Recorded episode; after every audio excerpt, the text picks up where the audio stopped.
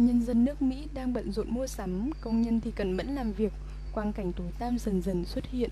Một chiếc, rồi hai chiếc tấn công vào trung tâm thương mại thế giới. Nhân dân Mỹ và các nước đã thất thần khi chứng kiến cảnh tượng tấn công qua TV. Nhiều nhân chứng đứng gần đó đã tận mắt nhìn thấy, họ bần thần khi lửa cháy bừng bừng, cảnh người dân chạy tán loạn. Tân Tổng thống bận rộn giải quyết các công vụ điều tra khủng bố đã tấn công đồng thời, huy động nhiều cần cầu để dọn dẹp từng đống xà bần.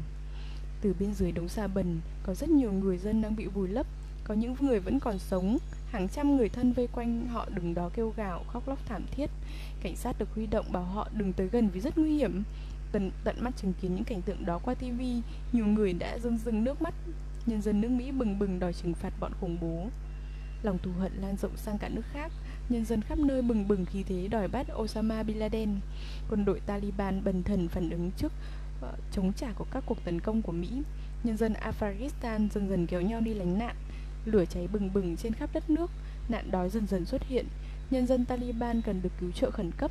Giữa Mỹ và Taliban chẳng biết bao giờ mới tới hồi kết thúc, chỉ tội cho những người dân vô tội của cả hai nước và nhân dân trên toàn thế giới đã phải chịu ảnh hưởng bởi cuộc chiến tranh này.